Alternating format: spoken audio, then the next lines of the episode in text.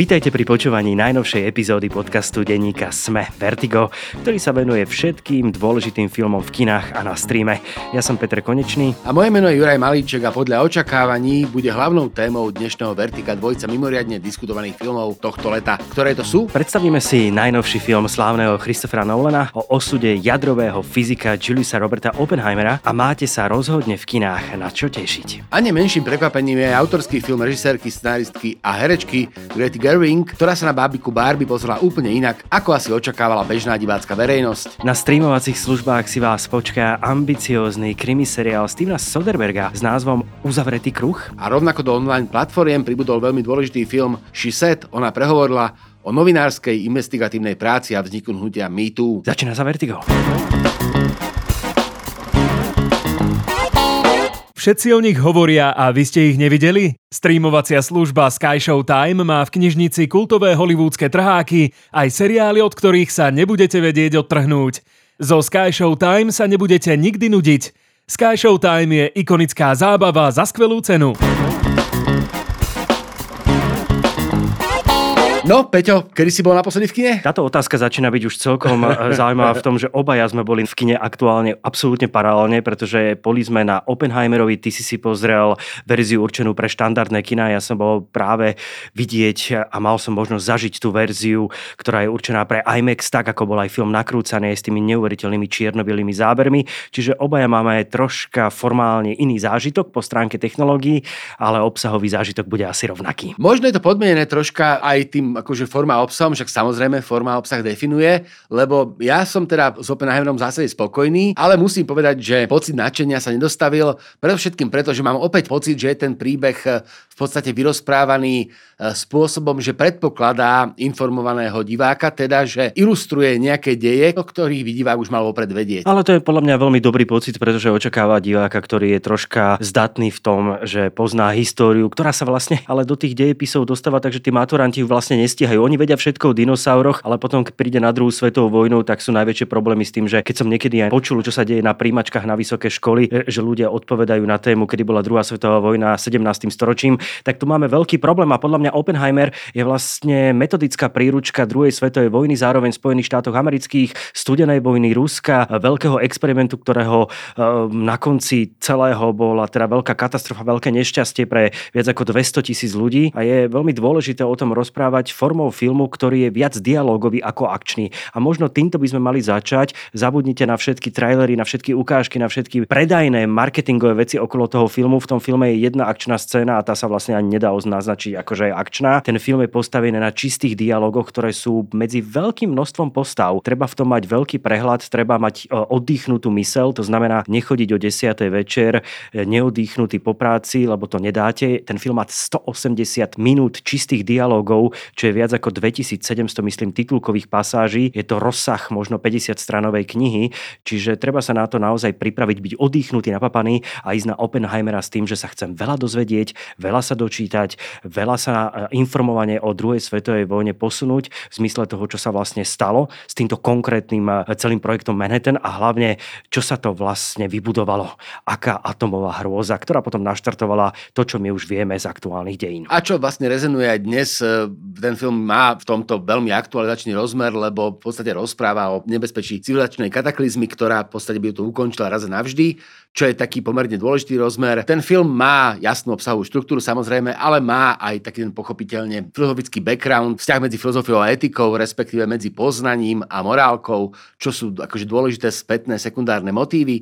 Zároveň platí zase veľmi zaujímavá formálna vec, nie že zaujímavá, ale konvenčná v tom zmysle, že to objavuje často. Akurát v Oppenheimerovi to môže pôsobiť problémy vzhľadom na pozornosť. Ten film má tri základné časové roviny teda odohráva sa v retrospektíve, v prítomnosti a v budúcnosti, pričom ale tie sekvencie sú len čiastočne formálne oddelené. Takže, farbou, to treba farbou, povedať, hej. ale na to prídete sami, necháme vám tento malý rebus odhaliť, budete veľmi spokojní s tým, že si uvedomíte, kedy sa používa práve čierno-biela farba, respektíve obraz, kedy sa používa farebný a hlavne je veľmi dôležité upratať si tie jednotlivé roviny, ale na to prídete tak po pol hodinke, hodinke príbehu. Presne, že čo sa kedy vlastne rozpráva, lebo sú tam tie dialógy, že e, vlastne je nejaká dialogová rovina rozohratá a my sa dozvieme pointu toho dialogu o 20 minút v tom filme neskôr. Tak zase... ako to Nolan robil aj v iných filmoch, kde presúva a v, v nori do e, sekvencie, ktorá sa odohráva v nejakom čase, sekvenciu z iného času, je to buď zvuková pasáž, alebo je to už náznak obrazu a máme tým pádom malý rebus, ktorý postupne odhalujeme ku konci filmu, ďalej sa nám skladá to puzzle, tá skladačka, ktorú Nolan má vždy vo svojich filmoch rád. A nezdalo sa to až príliš dokonalé formálne? Také, Zdalo, také... ale ja mám rád dokonalé veci a ako Christopher Nolan povedal, je to nesmierne rozsiahly a narratívny príbeh, pravdepodobne jeden z najnáročnejších projektov, na ktorých som kedy pracoval. A myslím, že to je úplne presné v rámci toho, že keď si zoberieme všetky jeho filmy, kde si vytestoval to, že sa pripravoval vlastne na Oppenheimera ako na opus magnum zatiaľ svojej kariéry, tak eh, aj Dunkirk, aj Tenet, aj Inception, aj Interstellar, aj Memento, všetko sú to dôležité filmy, ale vlastne v Oppenheimerovi je všetko z každého z týchto filmov a je to namiešané tak, že si to vyžaduje naozaj precízneho diváka. Ja som aj troška šípil, že ty budeš mať možno problém v tom, že ten film e, miestami pripomína niekedy e, dobre zahranú divadelne rozhlasovú hru a stráca sa z neho to filmové. Ale mne to vôbec tak nepripadalo, pretože to filmové je v tých malých veciach, ktoré keď začnete vlastne odhalovať, tak prídete na to, o čo Nolanovi išlo. Tak je to tam, ale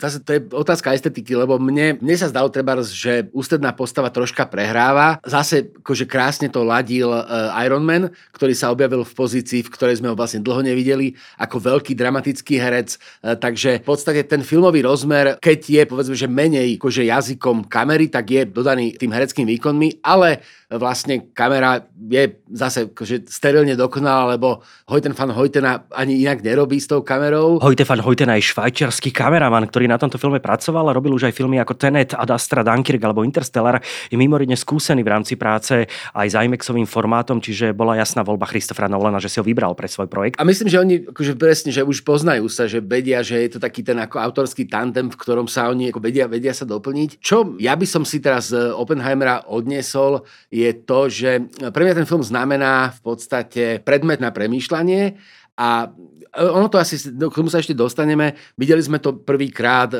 raz, takže sme v tej rovine takého toho nadšenia alebo takého toho prijatia, keď človek nemá čas poriadne to vstrebať, spracovať.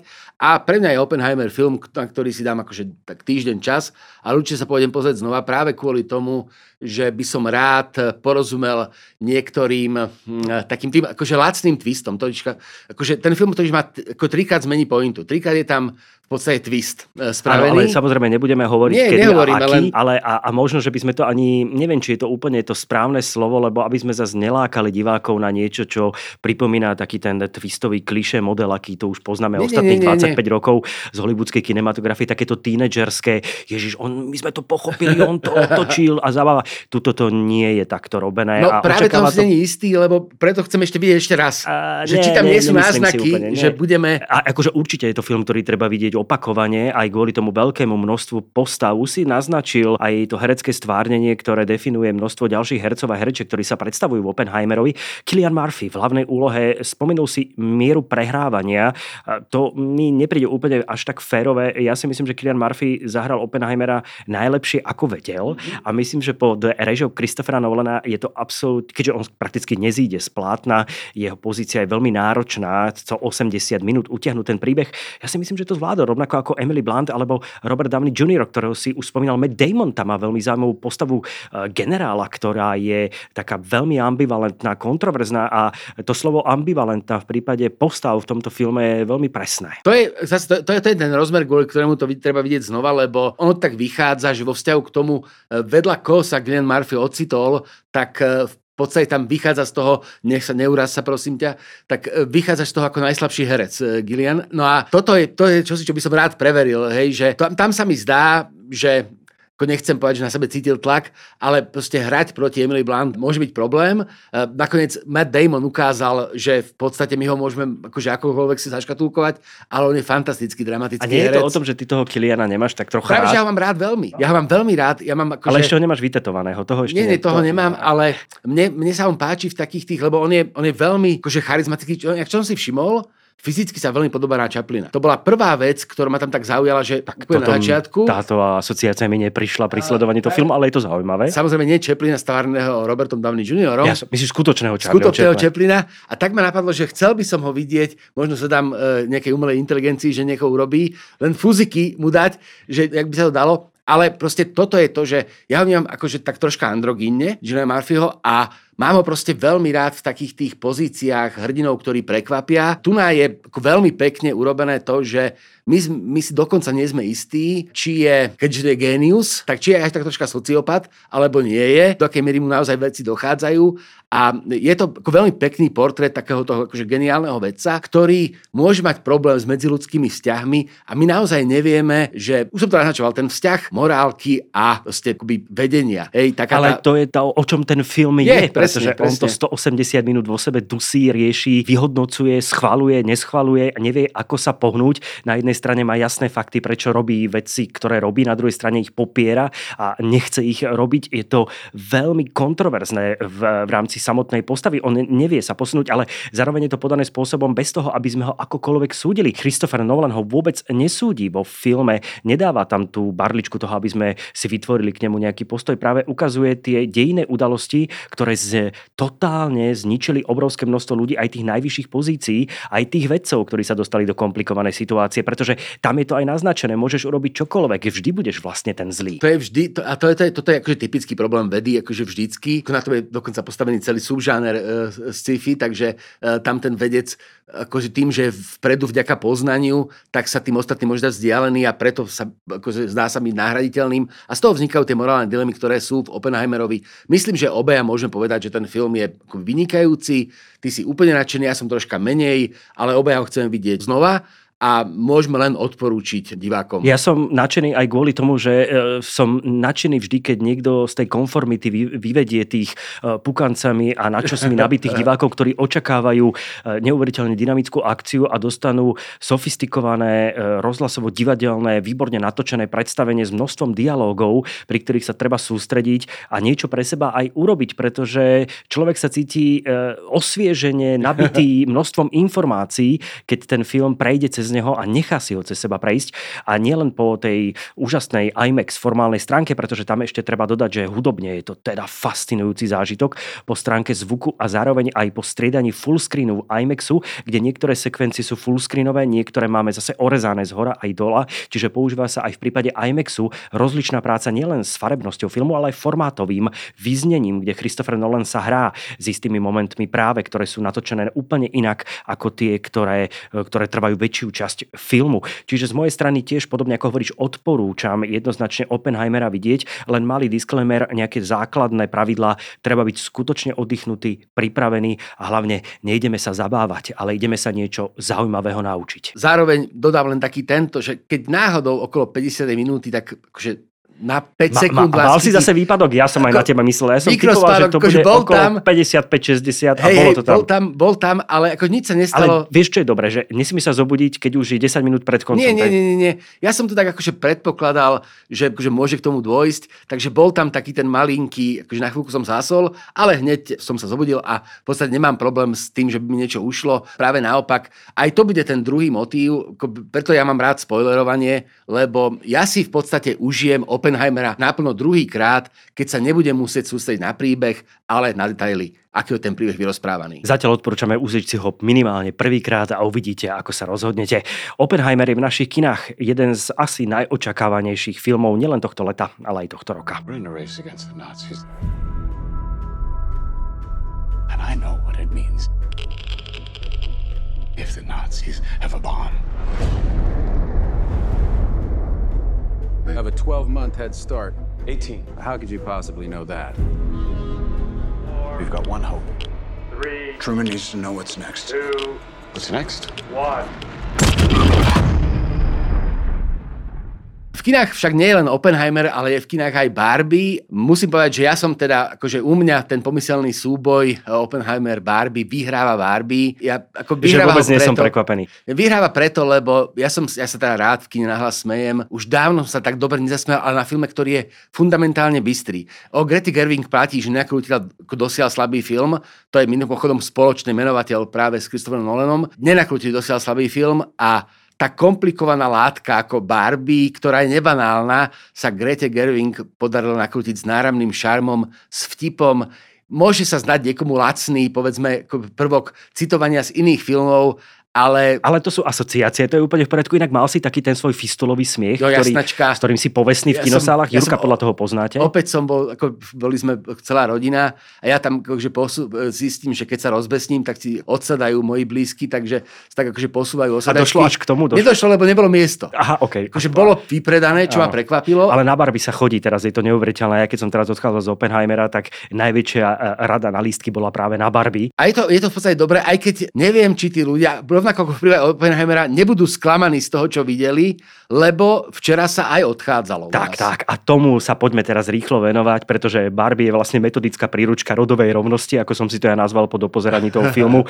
Všetky tie známe veci, aj knihy, ako muži nám to vysvetlia, je tam toxická maskulinita, feminizmus, rodový mzdový rozdiel, je tam mýtus krásy, predsudky, stereotypy a všetko je to narvané do dvoch hodín, niekedy možno až príliš, ale naozaj Grete Gerwing ako by aj so scenaristikom Noam Bambachom, ktorí už majú za sebou nie len že nejakú takú vzájomnú spoluprácu, ale obaja robia istý typ filmov, ktoré sú odlišné od tých ostatných. Noam Bambach je scenarista filmu napríklad White Noise alebo Marriage Story, veľmi dobrý film a Greta Gerwig má za sebou malé ženy a rovnako Lady Bird, čiže hovoríme tu o tom britsko-americkom nezávislom smere, čiže rovnako ako inak Oppenheimer, aj to je britsko-americký film, nie je to štandardný americký film, je tam cítiť ten vklad aj tej Británie v rámci rozpočtu a možno aj snahy urobiť to troška inak, ale Barbie je tiež britsko-americká produkcia, čiže na tom filme je to vidieť. A tak progresívny Hollywood, ja viem, že to slovo nemáš rád, ale toto je proste pre mňa Hollywood v takomto najlepšom slova zmysle, ako naozaj progresívny. Ak Británia, Británia robí z Hollywoodu progresívny, ale tak je to dobré. Akože samozrejme, to, akože to, to máš akože vždycky, ale ano. to som chcel vo vzťahu k tomu britsko-americkému alebo k tomu tvorivému tandemu, že e, netreba zabudnúť, že tá Noah Bambach je aj spoluscenarista mnohých filmov Wesa Andersona, ano. pomáhal definovať tú jeho politiku a aj v tej Barbie je to vidieť. ja ho mám toto... veľmi, veľmi rád a sledujem ho, aj teda e, ten White Noise nie je úplne to, čo by mu úplne v rámci scenáru vyšlo, ale ako aj povedali oni sami tvorcovia, ak zbožňuješ Barbie, tento film je pre teba, ak Barbie neznášaš, tento film je pre teba. Ono je to veľmi jednoduché v rámci marketingu, jednoducho to musíš vidieť, ale možno si povedzme, že čo divákov čaká diváčky, pretože tu sa treba na to opäť pripraviť podobne ako na toho Oppenheimera, v tam sa treba pripraviť na to, že je to obrovský tok informácií a postav a tuto je to film úplne o niečom inom ako o bábike Barbie. A práve toto je taká zaujímavá vec, lebo mne sa zdá, že ten film je esenciálne o Barbie, ale keď sa o nej premýšľa čo Barbie znamená ako kultúrny fenomén. Čo ale výnimočné. Fenomény, presne. Ale že v podstate ten film by sme dokázali vymyslieť sami, ak by sme precízne premýšľali o tom, čo Barbie znamená. Mňa naozaj nadklad dejová línia s Kenom, kde Ken je v podstate figurka bez zmyslu. Postava bez zmyslu. A toto je veľmi dobre povedať, že ten film sa nesnaží uh, iba tak absolútne extrémne útočiť v rámci e, veci, ktoré každý citlivený človek už niekde čítal a videl v oblasti rodovej rovnosti, ale pracuje aj práve s tou toxickou maskulinitou a s tou postavou toho Kena, ktorá je vyprázdnená a on vlastne chce nájsť zmysel v tom Barbielande a nenachádza Lebo ho. ako figurka, on nemá ako hračka. Áno, ako on hračka. vznikol ako atribút Barbie, aby, aby proste mohli, keď sa dievčatka Rov, Barbie... Je rovnako debilný, ako sa s tým debilne dá zahrať. Hej, hej, presne. A čo je zase krásne, tak e, akože taký ten mechanický princíp, kde sa naozaj presne dodržujú pravidlá sveta, teda Barbie, keď pije v svojom vlastnom svete, tak len naznačuje, že pije. Toto sú, krásne, to detaily. Sú ten metasvet, ktorý tam je, ale možno budovaný. neprezradzame ďalšie hej, veci, lebo tam je ešte množstvo ďalších nápadov, ktoré súvisia s tým metasvetom a predpokladám, že e, mnohí si už prečítali základnú líniu toho, že Barbie sa teda dostáva do toho reálneho sveta a príde ku konfrontácii a tam by sme možno aj mohli prestať v rámci možno prezrádzania toho všetkého lebo tam sa práve naráža na to, že ten jej svet, ktorý má fiktívny v tom metasvete, kde e, ženy majú nejakú pozíciu veľmi vysokú, všetko vlastne riadia, majú parlament, majú e, rovnaké platy, respektíve platy také, že by nevedeli, že majú mať nízke alebo iné oproti mužom. Bohužiaľ rodový mzdový rozdiel je veľká téma aj tohto filmu.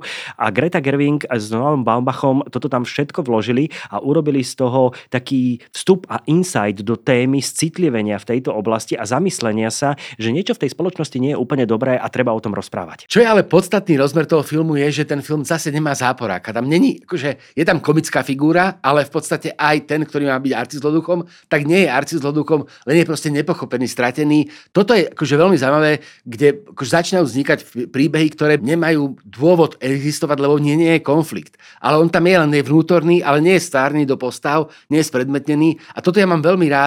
V podstate všetky postavy v Barbie aj toho Kena, ktorý proste nejakým spôsobom e, tam figuruje, tak ono to je vlastne vyrozprávané tak, že tá postava nezostane len jednoducho vykreslená, plochá a dobrý, zlý.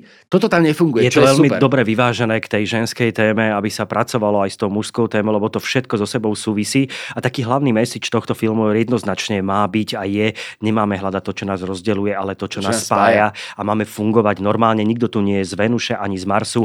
Všetci sme z jednej jedinej planéty a tá sa volá Zem. Aj keď v tomto prípade je to Barbieland, ale tam veľmi rýchlo pochopíme, čo vlastne Barbieland v tom metasvete znamená. znamená. Ale Barbie aj po tej hereckej stránke, či už je to Margot Robbie alebo Ryan Gosling, aj po tej zvukovej stránke v zmysle pesničiek, ktoré sú tam, ktoré mňa osobne prekvapili, hey. lebo tie som úplne nečakal, že prídu v istých okamihoch a majú veľmi dobré texty. Vynikajúce plus skvelá Helen Mirren ako rozprávačka, ktorá ako vystupuje z role a akože komentuje dej. Zase je to motív, ktorý je úplne akože, ako motív hry prítomný, lebo my, keď sa hráme, tak sme rozprávačmi príbehov a to tam je zachované v tom filme. Takže zase má to veľa vrstiev, ale predsa je tam motív v Barbie, akože keby som chcel polemizovať, tak si nájdem jeden motív, lebo je tam jedna z postav, ktorá mám pocit, že je nedocenená. Je tam akoby taký, akože trolinka, je tam priestor pre kritiku aj v tomto prípade, lebo v podstate vidíme dramatický prerod postavy, ale nechápeme vnútornú motiváciu, len tak zvonku šípime. Nebudem rozprávať ďalej, aby som e, samozrejme nenaznačil. Á, toto si ale myslím, že toto nerobme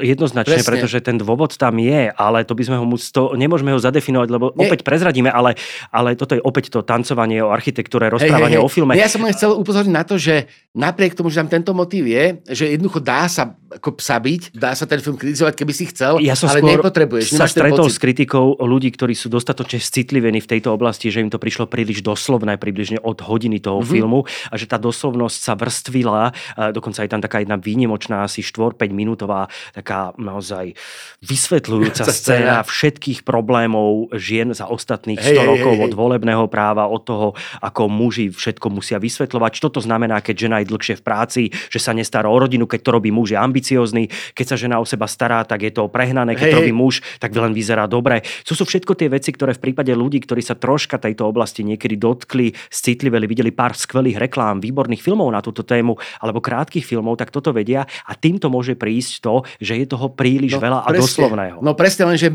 Barbie je mainstreamový film, ktorý má aj osvetovú, osvetovú A preto osvetovú si myslím, funkciu, že to nie je úplne fér presne. na toto pozerať len, týmto len, pohľadom. Len, jasnačka, len hovorím, že je tam ten motív. Je tam tá možnosť. Proste keď chceš, tak ten film kritizuješ. Aj keď tu asi naozaj, že mám pocit, že by to vychádzalo z takej že vnútornej potreby odlíšiť sa. Lebo to je také, že presne ako ten Oppenheimer, že keď by si chcel, tak to vieš kritizovať, ale považuješ to za zbytočné vo vzťahu k tomu, čo vidíš, že tvorcovia dokázali. A posledný motív, ktorý musím spomenúť, dejiny Barbie ako sekundárny motív encyklopédia. Už si si googlil po tom filme, ja som okamžite ja som... skúmal, lebo som netušil, že niektoré boli vôbec vyrobené. Ja idem to... nakupovať figurky, ja idem nakupovať Barbie, ja som teraz, akože ja už, akože potrebujem, akože tri Barbie potrebujem. A ktorú tá s tým televízorom chrbte? Uh, pochopiteľne. Lebo, tá je neuveriteľná, lebo to je taká bizarnosť, ako čo to netušil, že je vyrobené. Potrebujem Elena. Potrebujem Elena. E, Ellen je dobrá postavička. No. Potrebujem no. Elena a potrebujem, a to keby urobili tú Barbie, tú, uh, ktorá vieda tie čipsy. E, Áno, ten, chápem. Hej. Proste, toto keby proste urobili, tak okamžite mám, mám pocit, že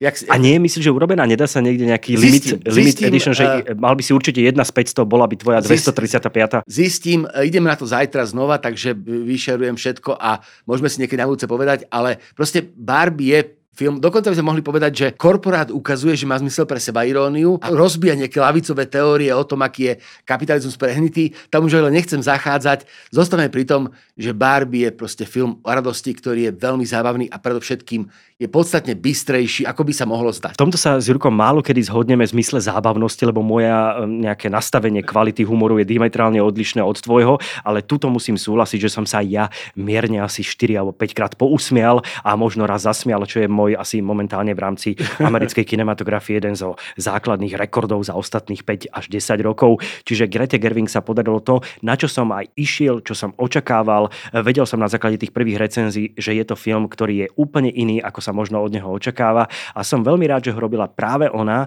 a som veľmi rád, že tú tému posnula na premýšľanie, na zamyslenie a možno ešte posledná vec, otázka vhodnosti, pre koho ten film je vlastne určený a komu je určený. Možno tá cieľovka bude tak trocha problematická a počul som veľa mužov, chalanov, e, mladších, starších, ktorí majú pocit, že ten film nie je pre nich. Veľký omyl, rozhodne sa budete dobre baviť a rozhodne sa budú baviť aj to opačné pohľavie samozrejme a zároveň e, v rámci detí a vôbec smeru mladších divákov a diváčok, ja si dovolím povedať, že 12 plus je úplne určite, úplná určite. pohoda a je to veľmi dobré na to, že tento film nemá končiť záverečnými titulkami, ale keď budete nastupovať do tých svojich aut zaparkovaných v tých podzemných parkoviskách, tak sa môžete s tými deťmi ešte veľa o tom, čo ste videli rozprávať. A v tomto kontexte je dobré, že ten film je nedabovaný. Toto povedzme. Áno, je to veľmi budete dobré. čítať a tým pádom budete rozmýšľať. Presne, presne. Inak je to zaujímavé, nie, aspoň počujete, že naozaj filmy milujeme, pretože už padlo to, že na Oppenheimera aj na Barbie sa chystá až dvakrát. No jasnečka. Barbie to ja asi neurobím, ale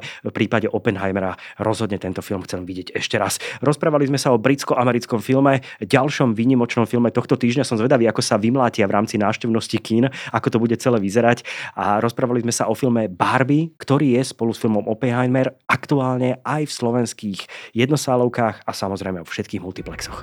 Wow, this is the real world. What's going on? Why are these men looking at me? Yeah, they're also staring at me. Barbie in the real world.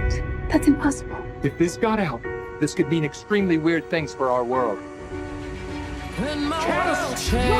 Cold shower, falling off my roof, and my heels are on the ground.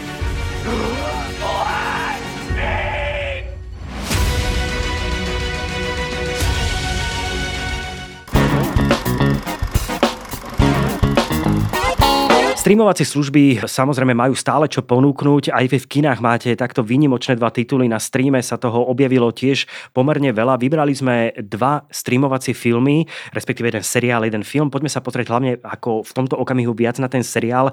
Ide o titul Stevena Soderberga, veľmi slávneho režiséra filmov ako Traffic, Nadvláda gangov alebo Nákaza, Let talk a ďalšie filmy. Rovnako robil už aj seriálovú tvorbu. Tam je jeden veľmi slávny seriál z roku 2016 Mozaika a, alebo výborný seriál Lekári bez hraníc, The Nick, ktorý je, myslím, že 2014-2015 a Steven Soderbergh opäť vstúpil do toho seriálového sveta, ktorý je, ktorý myslím, že on má rád, lebo má opäť väčšiu minutáž a on má rád asi väčšie minutáže a tento raz urobil veľmi pozoruhodne vyrozprávaný, veľmi zvláštny kriminálno-psychologická dráma rodinného charakteru, kde je viacej rovín, tém, je to zvláštne nakrútené. Seriál sa volá Full Circle alebo Uzavretý kruh, nájdete ho na HBO. Akože ja by som možno aj počkal, kým bude celý. Ja by som možno aj počkal, kým bude celý, lebo vidíme akože jednoznačne fantastickú formálnu stránku. Steven Soderbergh vie filmovať, akože on je dobrý filmár, on má on, aj kameramanská minulosť, proste on vidí obraz.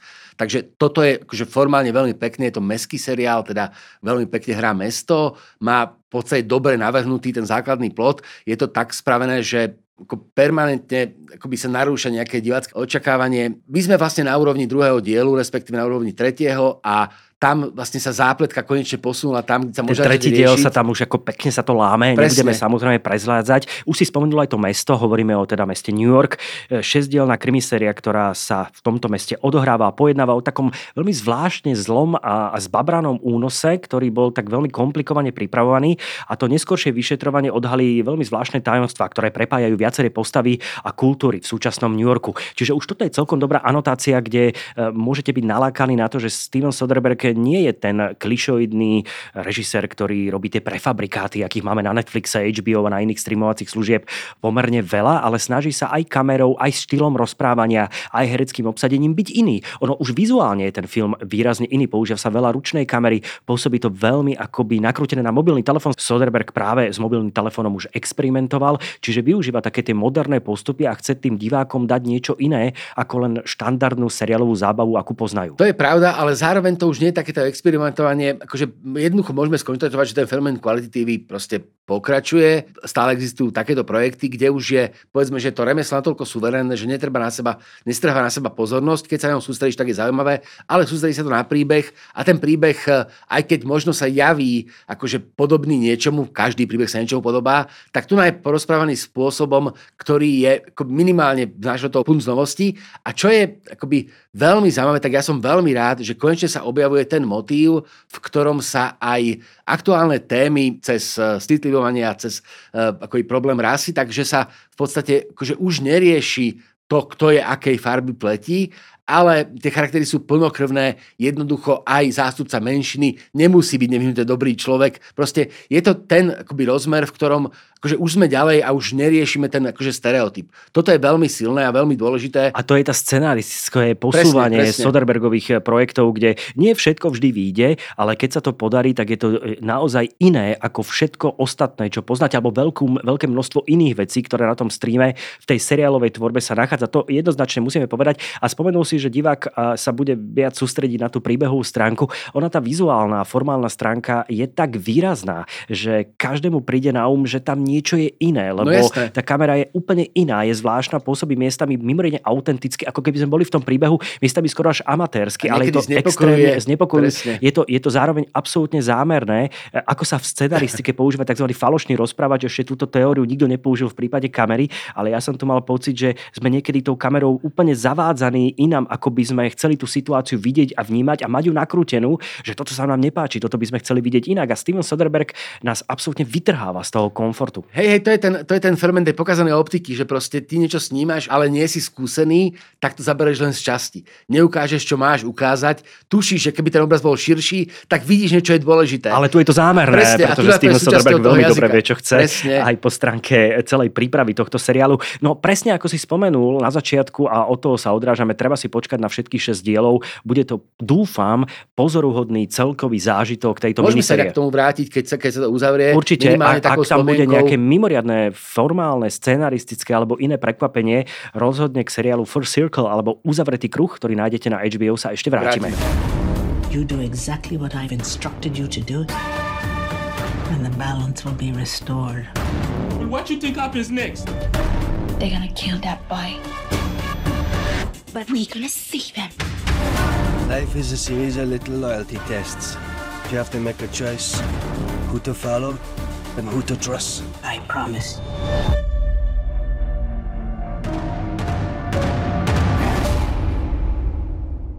No a v výnimočnom prehľade, tento týždeň sa nám naozaj urodilo, tak vo výnimočnom prehľade pokračujeme, lebo v ponuke Sky Showtime sa objavil mimoriadne dôležitý film, ktorý bol v Lani na jeseň, respektíve v zime v našich kinách. Žiaľ, malo ľudí to všimlo a prakticky na ňo nikto neprišiel, čo je veľká škoda, lebo Šiset, respektíve keď prehovorila, je film, ktorý absolútne zásadným spôsobom tematizuje v podstate vlnu mýtu, respektíve to, ako ten fenomén vznikol, ako jednoducho sa dve americké novinárky rozhodli, že zatnú tipec Harrymu Weinsteinovi, nie preto, že by boli pomstichtivé alebo potrebovali to, ale jednoducho preto, že sa dejú nesprávne veci.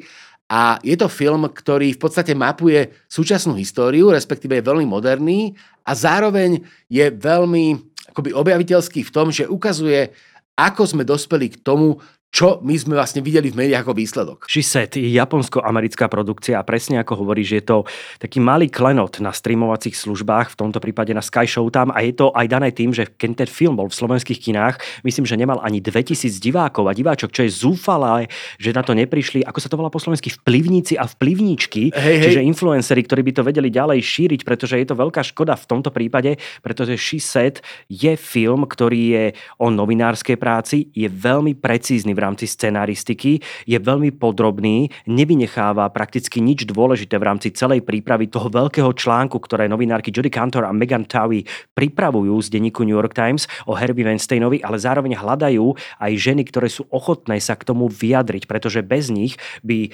nevznikol ten článok a na základe toho článku by potom nevzniklo ani celé hnutie mýtu. A čo je dôležité, ale zase ako veľmi dôležitý rozmer, ten film uh, je tak dôležitý vo vzťahu k téme, že tvorcovia neexperimentujú s formou. Ten film v podstate naplňa tradície, najlepšie tradície toho žurnalistického žánru. On je proste 3 dní Kondora Trevars alebo... A pritom je to ale iný typ novinárčiny, pretože už nevidíme ale... tie písacie stroje, nevidíme tie rolky novín, ktoré idú na tom páse, ale už sa to odohráva v oblasti internetu a online. Čiže čaká sa na to publikovanie, kedy tá myš stlačí Jasné, to tlačítko. Ale skôr ide o to, že je to normálny mainstreamový film, ktorý proste môže ísť hoci kedy v telka, neprepneš to, že nemá elitársky rozmer v sebe, že dobre, toto je len pre tých klubistov, alebo toto je len pre tých intešov. Proste, že nediferencuje publikum, že on je naozaj vyrozprávaný tak, aby aj tam tá teta Betka z účtárne proste si sadne na to narazí. Alebo Ujo Joško Presne. z uh, inej účtárne. Hej, a proste odpozerá si a rozumie tomu a uh, nejakým spôsobom sa ten film podpíše v tom zmysle, že donúti tých ľudí prehodnotiť to, čo si myslia. Proste, že má... Podľa mňa tá téma ten... bola tak dôležitá, že si postrážili to, aby ten message bol pochopiteľný, presne, aby presne. sa to celé spracovalo natoľko divácky, prívetivo? dobre, prívetivo,